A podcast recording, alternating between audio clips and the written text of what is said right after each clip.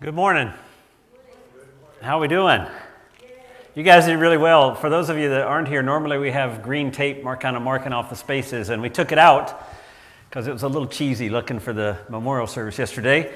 But look at you well behaved people sitting in your little pockets. Uh, good, good to have you. Good to see you this morning. We've been spent, we spent the last three weeks working through First John. We're going to finish the book of First John today. Uh, the goal, and what we've talked about over and over, that John's writing for is to help us engage in fellowship with the Trinity. Uh, this fellow, and with each other as well. He, and, and I've pushed you a little bit on the definition. Maybe I've just pushed myself. Um, because I, when I grew up, like I said, it was a potluck, it was hanging out with believers, and that's, that's a, definitely a part of fellowship. But what he's writing about is something deeper. It's, it's this participating in the life that flows from the Father, the Son, and the Spirit and the love to each other. It's, it's, I, I used the reference last week, and it, it's really cheesy, but I like it, of plugging yourself in like you do the Christmas lights. You're actually drawing life and love from the Trinity, Father, Son, and Spirit, into your own life and sharing it with others. And so today is chapter 5 of 1 John. It's, it's a wrap up, but before we read 1 John 5, I want to remind us because you'll, you'll see when we read it, there are some distracting things in there. I want to remind us of what John has said thus far. This is your uh, three or four or five minute wrap up of the past three weeks. And I know, don't ask me why I didn't just do this instead of preaching three long sermons on it. But um, I, I want to start by remembering the ground that he's already covered. And so, so that's a framework through which you can see chapter 5. And there's three main things that I've really focused on. The first is what I keep calling the Trinity's table of fellowship. Uh, back in chapter 1, verses 1 to 4, he talks about that, that they've seen this word of life, that Jesus has come, they've touched, they've been a part of it, and they're right, he's writing to us, to believers, so that we may have fellowship with them and with the Father and the Son, and implied in that, and in the rest of the text, is through the Spirit. And I've used this 14th century icon, this Rublev's icon of the visitors to Abraham, that has been used so often to teach about the Trinity, and I talked a lot about that. I just, I, I, I like the image because, and I have a copy of it up in my office, and it reminds me that, that God is relating to himself and inviting me to the table. There's an open spot there where I can come and, and live in relationship with the Father, Son, and the Holy Spirit. That there's this one God in three persons that shares life among himself and invites me into that. Now, it's not something we can really understand, right? And everything breaks down. There's not three separate people, it's one God. But, but John's not writing so much so that we can understand the Trinity. He's writing so that we can experience it, so that we can know what that's like.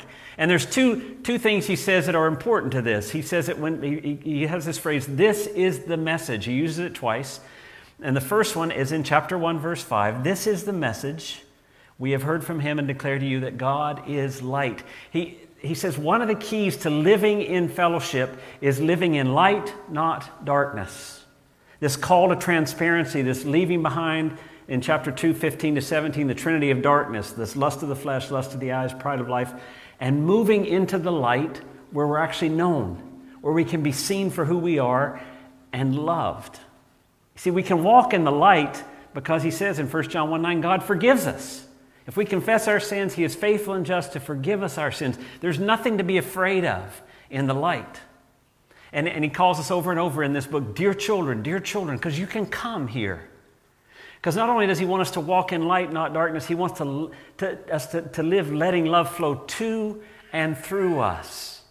That's, that's chapter 3 and 4. We have been loved by God fully and freely, and we should let that flow into us and through us. That's the way we have fellowship. We, we plop down at the table of the Trinity, we draw that life and love, and we let that flow out of us into the world. Now, we're going to read chapter 5. I'm going to break it down into two chunks, and you'll see why I do that eventually. But 1 John 5, we're going to read 1 to 12. We'll start there. Everyone who believes that Jesus is the Christ is born of God.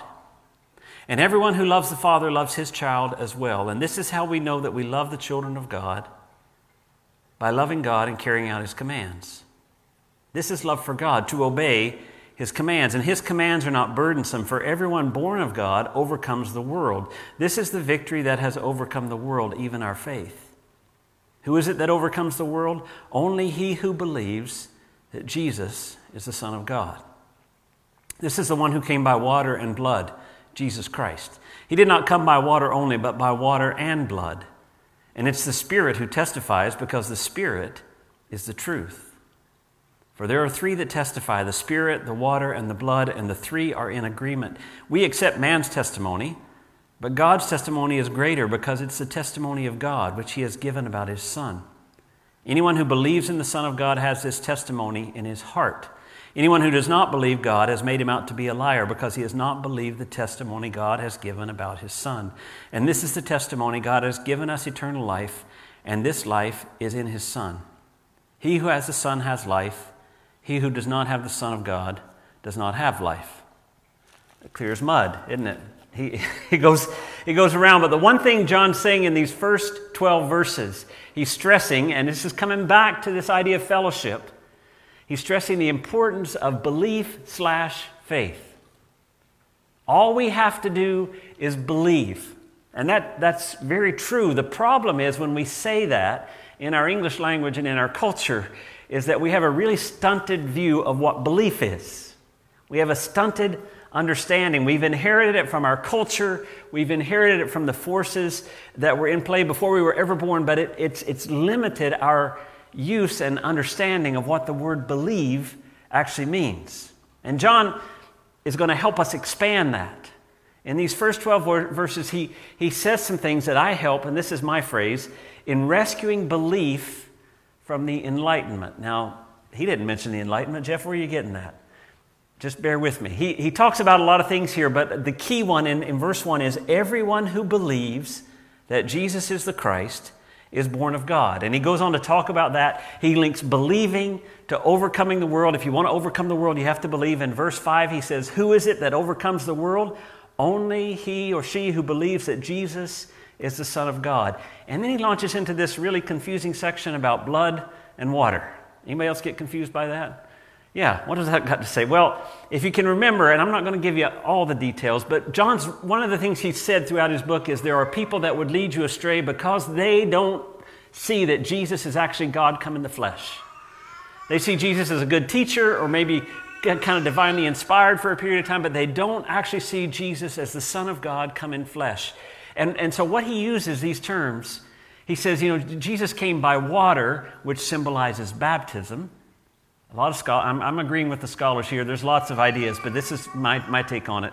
Symbolizes his baptism, and he came by blood, which symbolizes his death. Now, these people that were leading them astray might have given the water part. Yeah, there was, God was doing something in that baptismal moment of Jesus, but Jesus was still just a man that died like the rest of us. They, they wouldn't go to the point of blood. And what, what John's saying is, he came by water and by blood. He was really the Son of God. That's what he's saying. But he's launching from that to something else. He says in verse 6, and it's the Spirit who testifies.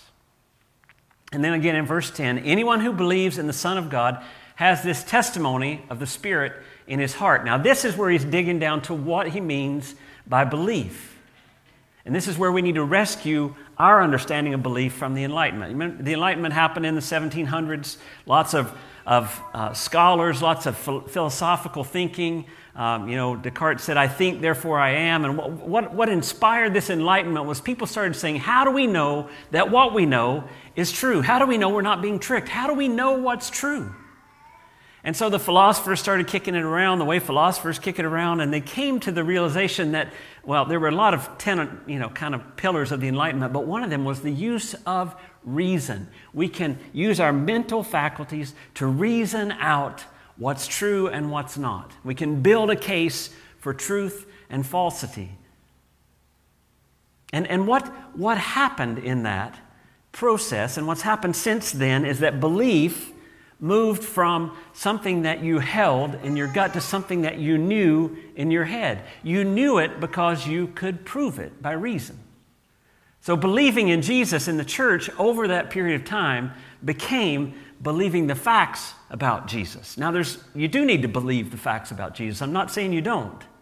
It became knowing and agreeing with the doctrine, and you do need to know and agree with certain doctrinal tenets. But John's using belief in a very deeper sense. In verse 10, remember he said, uh, Anyone who believes in the Son of God has this testimony, this testimony of the Spirit in his heart. There's this idea of coming to the table and, and knowing through this relationship, this deeper kind of believing. And, and we all know there is that deeper kind of believing. You know, how, uh, explain to me how you know when you're in love. You know, it's hard to put words to that. You kind of know, but, but it's hard to explain it. You can describe it, but it's not something you can just know cognitively. It's something you know by experience. And I've used the, the, the ideas of, you know, when somebody dies, you can know that somebody died. It can be somebody that you know. But when you lose somebody close to you, you know and believe in the reality of death in a very different way. Same thing, you can read all the parenting books you want. But when they hand you that little thing, right, Dustin and Jenna, when they hand you that little baby, when little Rowan showed up, you know it in a whole different way. It's, it's a deeper way of knowing and belief and experience. My favorite example of that is all the people that sit in the bleachers at a basketball game and know exactly what the coach should do. And I'm on the other side of the floor and I see it very differently than they do from the bench, right? There's this deeper understanding that's not just cognitive, it's not just cerebral. See, in verse 1, we see that belief slash faith is participatory and relational. He says in verse 1 Everyone who believes that Jesus is the Christ is born of God. And then there's this action in it. Everyone who loves the Father loves his child as well. Belief changes us relationally, it links us to God. There's a relational aspect to belief. And things happen because of that. Our actions flow out of it. So belief is participatory, it, it inspires actions, it's not passive. And, and we act out of our beliefs all the time. I'm going to give you an example of a person I know who's diabetic, and it has not, I'm going to let his name remain silent so that he's innocent. It's me. That's who I'm talking about. A diabetic man can know in his head that eating ice cream is not a good thing for him. That, that, that blood sugar is not good for him. And he can know that the, the good life, the way he should live his life, he can know that eating ice cream is not a part of that. But when they put that bowl of ice cream in front of him, right, the good life looks a little different to him. And in that moment, what he actually believes will lead him to the best life will determine his actions. And more than often than not, it's, it's having a big bowl of ice cream. See, belief, and that, that's what John's driving at, it gets embedded deeply in us. We may not even know what we actually believe. We have said beliefs, things that I say I believe this, but how many of you have said you believe something and then find yourself acting differently than what you know you think you believe? See, but belief can be embedded deep almost in our bodies. That's one of the effects of trauma. You know, people that are traumatized uh, see the world a certain way people that have traumatic experiences as children or, or in their life, it, it shapes the way they view the world in a very deeply embedded way. I've seen people um, fear in a very safe place because of the trauma they had 20 years ago. And, and they can say to you, I know I'm safe right now, but I don't believe it. I, don't feel it. I, I have all the end. All this is happening because belief is not just your head, it's embedded in your body. That's, that's why, I don't know if you get this, but I'm hoping you do. That's why fellowship with the Trinity is so important. Sometimes it's only by sitting there with the Father, Son, Holy Spirit and letting Him work on those deep levels of our own body and mind that we can be changed. We can't just change our belief at that deep level by just thinking, oh, I believe this now. God has to do it in us. That's one of the reasons in, in, in Ephesians that Mark read. It says, you know, you're saved by grace through faith, and this faith is not from yourselves, it's a gift of God. It's God that brings that to you. See, belief is more than head knowledge or assenting to something. It's, it's participatory, thus the invitation to the Trinity's table, and it's relational. He says everyone who believes is actually born of God. You're brought into this family. And as that belief and faith begins to work its way through us, then we see that belief and faith leads to love and obedience. Now, now we can know when, when belief is where it should be because of the way it shapes our activities. We love others. we obey the commands of God. It says in verse 3, this is love for God to obey his commands. Anybody else feel a little kicked in the gut when you hear that? I always, John is hard for me because John says these things and it makes you, I'm like, man, I don't, I, I don't obey all the commands of God. And the tendency, though, is to say, I've got to obey these commands to show that I love him. And, and what John, I think, is saying is when you love him, those commands will be obeyed. It's a different thing. It's, it's, it's a cart and horse type of thing. Because he continues in verse 3 and his commands are not burdensome. So if, if, if the commands God gives me are burdensome, then I, I'm not actually living them out the way that I'm supposed to be. I'm not plugged in in a way that's giving me life. He says, For everyone born of God overcomes the world. Those, those beliefs have been changed on a deeper level. As we come to the table, as we trust, as we receive the love of God, it embeds that belief deep within us. And love and obedience flow out of that. Instead of us working, this is, this is a, I should have bolded this in my notes. Instead of us working to love and obey God to show that we believe, the believing that is given to us through this fellowship begins to bring love and obedience out in our life. It's a whole different way of approaching it. So, John says one of the keys to this fellowship is faith and belief. When you're there, belief will be generated in you. God begins to change you. It's given to you as you sit at the table and it shapes your life. And then he wraps up his message, like John does, frustrating preachers for eternity, uh, with a closing with challenges. And I'm going to read verses 13 to 21. I write these things to you who believe in the name of the Son of God so that you may know that you have eternal life. That's great. And this is the confidence we have in approaching God that if we ask anything according to his will, he hears us. And if we know that he hears us, whatever we ask, we know that we have what we ask of him. If anyone sees his brother commit a sin that does not lead to death, he should pray, and God will give him life. I refer to those whose sin does not lead to death. There is a sin that leads to death. I'm not saying he should pray about that. All wrongdoing is sin, and there is sin that does not lead to death. We know that anyone born of God does not continue to sin. The one who is born of God keeps him safe, and the evil one cannot harm him. We know that we are children of God and that the whole world is under the control of the evil one. We know also that the Son of God has come and has given us understanding so that we may know him who is true. And we are in him who is true even in his Son, Jesus Christ, he is the true God and eternal life. Dear children, keep yourselves from idols. John wanders as he writes, and I'm not going to question John. He's writing by the leading of the Holy Spirit. We believe that.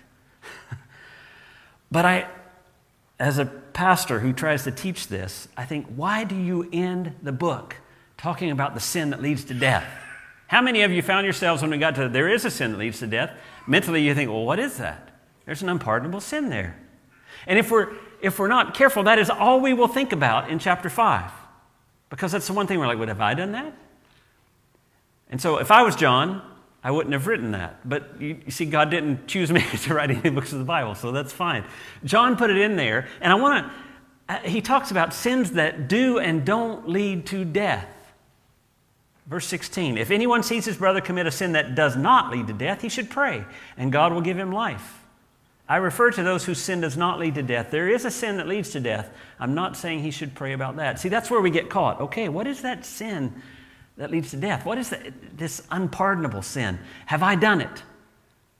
Do somebody I know? Have my kids done that?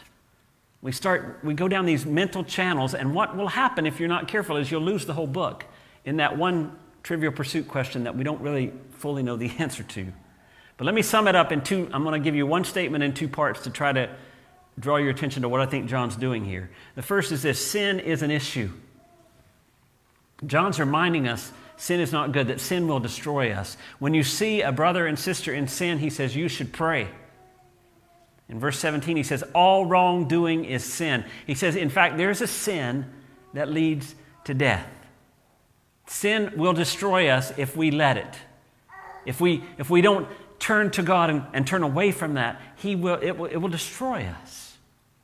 It's not something to be played with. Sin is an issue, but the point is prayer and fellowship.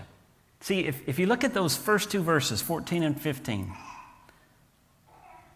this is the confidence we have. Uh, actually, yeah, 13, 14, 15, but I'm going to read 14 and 15. This is the confidence we have in approaching God that if we ask anything according to his will, he hears us.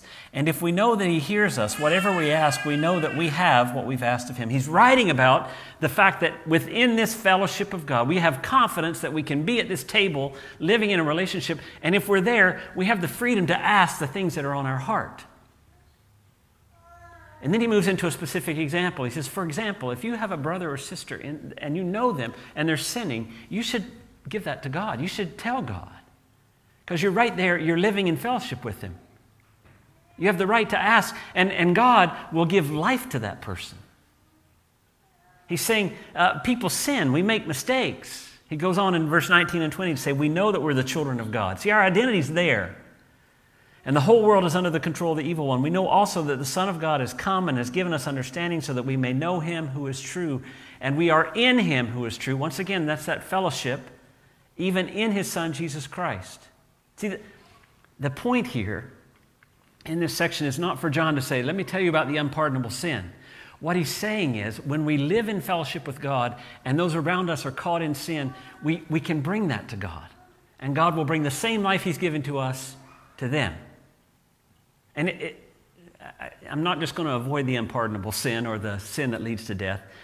If you think about it in the context of the whole book, there's really only one thing that keeps you from God, and that is refusing to come to the table. That is refusing to, to open yourself up to that fellowship. It's turning completely away. I mean, that's, that's what I think he's talking about. And, and I always tell people when they say, Do you think I've committed the unpardonable sin? And I say, The fact that you're asking that tells me you haven't. You want to be at the table. The people that, that commit the sin that keeps them away from God don't care at all. See, our focus needs to be coming to that fellowship, that relationship with God, because back in chapter 1, verse 4, uh, John writes, That's how we are making our joy complete. He says, I write this to you so that we can make our joy complete. So, how do we take this book and apply it to our life? What are some things we can do? I've got a few that I'll close with. First thing that should characterize our life is that we should be seeking to live moving toward God. This is really vital and is one area I think where our choices make a really huge difference. Back at the very beginning of the book, that which we have heard from the beginning, which we've heard, which we've seen with our eyes, which we've looked at, which our hands have touched, this we proclaim concerning the word of life. The life appeared, and we have seen it and testified to it, and we proclaim to you the eternal life which was with the Father and has appeared to us. John's saying, guys, we saw Jesus. We saw the word of life, the, the, the physical manifestation of God. We saw him, we touched him, we heard him, and, and we're telling you about him. He says in verse 3 We proclaim to you what we've seen and heard so that you may also have fellowship with us. And our fellowship is with the Father and his Son, Jesus Christ. And I think he's implying through the Spirit there. The reason he says we are proclaiming this is because you need to come into fellowship with us and with the Trinity. Moving toward God, sitting, that's why I like that icon with the table. It, it invites me right into it. I want to be moving toward it, plugging into that life and light and love of God as it flows through all the persons of the Trinity. Now, the challenge is that, that this part is difficult. There's something in our brokenness, and I want to speak honestly with you here, and I want you to think honestly about your own life. There's something in our brokenness that resists that. We want to do it on our own. We want to make our own way. And, and once we've, I'm not saying we lose our salvation. Don't, don't mishear me. I'm not saying that once we're a child of God, we walk away from that. But, but there are times in our life, and I think we all know that, when we live in such a way as to, to hinder or resist that fellowship with God. We do something, we fall back into an old habit pattern. Um, and, and at that moment, sometimes turning around back to the table, coming into the light, admitting our own brokenness is the hardest thing in the world to do. I see it in my own life. I, uh, instead of just admitting what I've done, I will resist it and fight it because there's something in me that wants to make it on my own. And it, it's this turning back to the table, walking into the light, owning my brokenness and my hesitation and my staying away, my, my choice to do things my own way. It's, it's, it, this turning back is that's that word repentance, to, to change direction, to think completely differently, to come back. See, human nature in our broken state, even with Christ in our lives, we still fight to be the center of, of the universe. We still fight to be the one who's in control, the one who's in charge, the one who everything else revolves around. We want to do it our way. But when you look at the Trinity, there's not a center. There's three that are the center, and we're invited into that. There, remember, we talked about the Trinity has this culture of self giving love.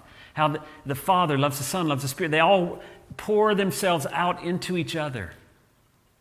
And, and if, if we're going to center life around us, that will never be a part of our, our experience. And so, what we do is we have to turn back. We have to live life moving toward God instead of away, instead of holding on to the things that, that that we want. In the, the psalm for today, Psalm 86 11, teach me your way, Lord, that I may rely on your faithfulness. Give me an undivided heart, one that doesn't turn away, one that seeks to stay at the table, that seeks to walk in the light. The second thing is, is, is has to do with that light. Let light keep you humble and honest. You see, John talked in the first chapter 2 uh, about light. This is the message we have heard from him and declare to you in 1 5. God is light, and in him there is no darkness at all. If we claim to have fellowship with him and yet walk in darkness, we lie and do not live by the truth. But if we walk in the light, as he is in the light, we have fellowship with one another, and the blood of Jesus, his son, purifies us from all sin. If we claim to be without sin, we deceive ourselves. The truth's not in us. If we confess our sins, he is faithful and just and will forgive us our sins and purify us from all unrighteousness. Light keeps us humble. That's the thing. When I'm, when I'm doing my own thing, I've decided that this fellowship with the Trinity is not what's going to fuel my life at the moment. I'm going to do my own thing. If, if, if I'm going to turn into the light and turn back to God, it's going to humble me. I'm going to have to admit that I've chosen to go the opposite way. And I'm going to be humbled by that, which is a good thing. And I'm going to be forced to be honest. He, he says, if you claim, if you claim that you've got fellowship, but you walk in darkness, you're lying. If you claim to be without sin, light forces us to be honest about who we are. And part of a culture of self giving love, which we see in the Trinity, requires that we be honest because that places us in a position to receive what God has to give. If you're never honest about your own sin and your brokenness, if you're never honest about your own failures, you're, you're never willing to receive forgiveness. Once again, that if, we, if we refuse to do that, it's coming back to our tendency to do it on our own. So the third thing is practice receiving love and rejecting fear.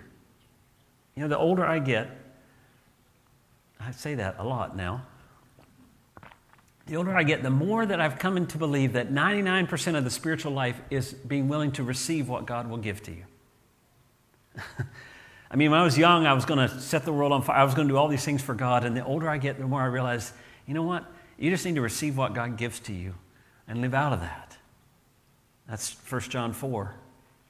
And so we know and rely on the love God has for us. Further on down, there is no fear in love, but perfect love drives out fear because fear has to do with punishment.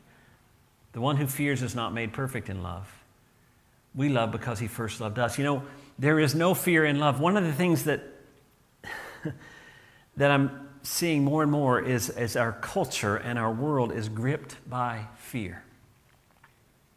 I, I, made a devotional this week on our Facebook page about the words we say and, and let no unwholesome talk come out of your mouth, but only what is profitable for building others up.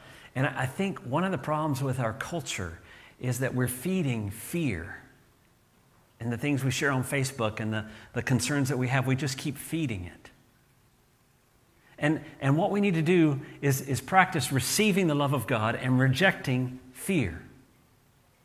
You know, you don't have to fear what CNN and Fox News tell you. We don't have to be afraid. There is a king on the throne who's ruling. And even if they kill us, even if the world falls apart, even if you're portfolio, financial portfolio falls apart and you have no money and you starve and you die and you're kicked out of your house, you're still going to be just fine because you're held in the love of God. And we need to practice receiving love and rejecting fear, which I, I think is the very last line of the whole book. Dear children, keep yourselves from idols. Dear children, he says, I, I want you to, To, you've been invited toward God. You've been invited toward love and into light, so keep yourselves from idols. See, idols are these things. We, we talk about them. Jake did a really good description of idols not long ago, and, and it helped us understand that. But we, we, we what we've got to realize is idols are these things that when we're turning away from fellowship, we're looking to the idols to give us that same sense of satisfaction, that same sense of being. That dark trinity back in chapter 2, the lust of the flesh, letting your feelings drive your life. Or lust of the eyes, letting what you have or want drive your life. Or the pride of life, letting a desire for power and control guide your life. Those are idols that we cling to, which keep us moving toward ourselves instead of moving toward God. All these things keep you from that. From moving toward God, from, from the humbling honesty that comes in the light, from, from accepting love, which makes you able to reject fear. You know, Jonah, remember Jonah? God says, Jonah, I want you to go and I want you to tell the people in Nineveh my message. And Jonah, we find out later, doesn't want to go. He, he hates the Ninevites. He wants them wiped out, right? He wants them gone. And, um, and so he says no. He jumps in the ship going the other way to Tarshish. Remember that? Ends up in the belly of a large fish.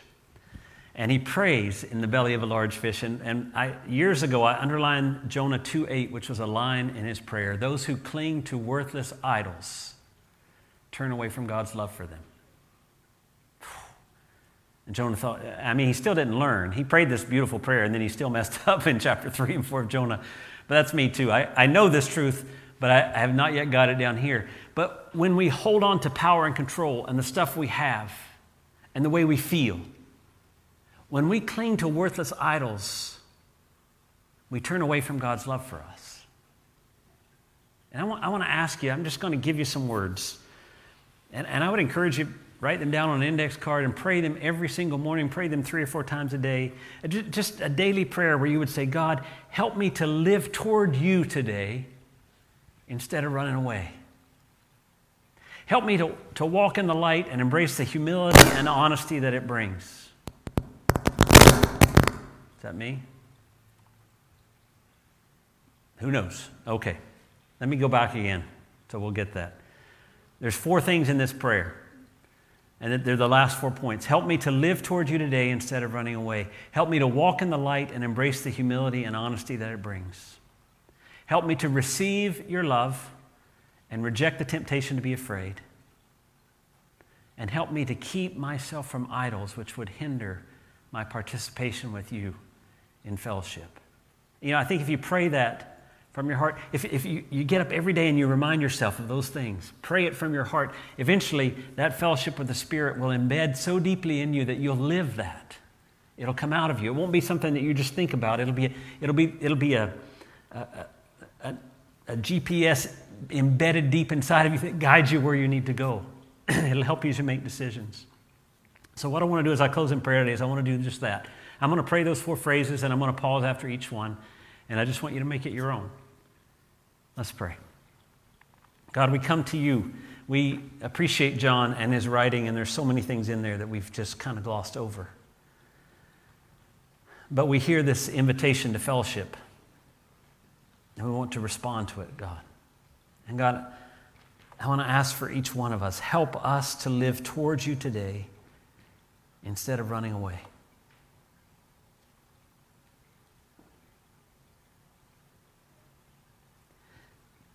God, help us to, to walk into the light and embrace the humility, sometimes the humiliation, and the honesty that it brings.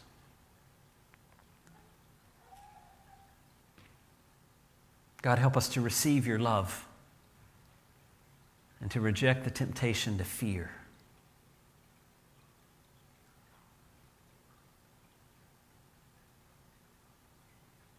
And finally, God, help us to keep ourselves from idols that hinder our fellowship, our participation in the divine life with you. God, that is, is our prayer. That we could sit at the table with you, that we could draw life from you, that you would, would pour into our lives your love and your grace, that you would embed the belief in Jesus as the Son of God deep, deep within our physical bodies and, and right at the very core of who we are. And allow light and love to flow out of that to all those around us. We ask this in Jesus' name. Amen. Yeah, I've been thinking a lot over the past six months. Some of my studies have directed me this way, thinking about trauma and how deeply it impacts people, whether it's emotional trauma or psychological trauma, physical trauma, how, how it shapes their behavior in ways that they feel totally out of control of. And yet the scripture says that, that God has come to undo the works of the evil one. And so it makes sense to me that if, if the evil one can create things in our lives that embed so deeply in us that they control our behavior sometimes without our even realizing it, that the Holy Spirit can undo that. And He can, he can embed belief and truth deeply in us that flows, that changes our actions. And so, my hope for you is that you can take John's words in this book, especially these words I'm going to read to you, and let the Holy Spirit embed that deep within you so that that becomes the catalyst for the way you live. John 3 1, 1 John 3 1. How great is the love the Father has lavished on us that we should be called children of God. And that is what we are.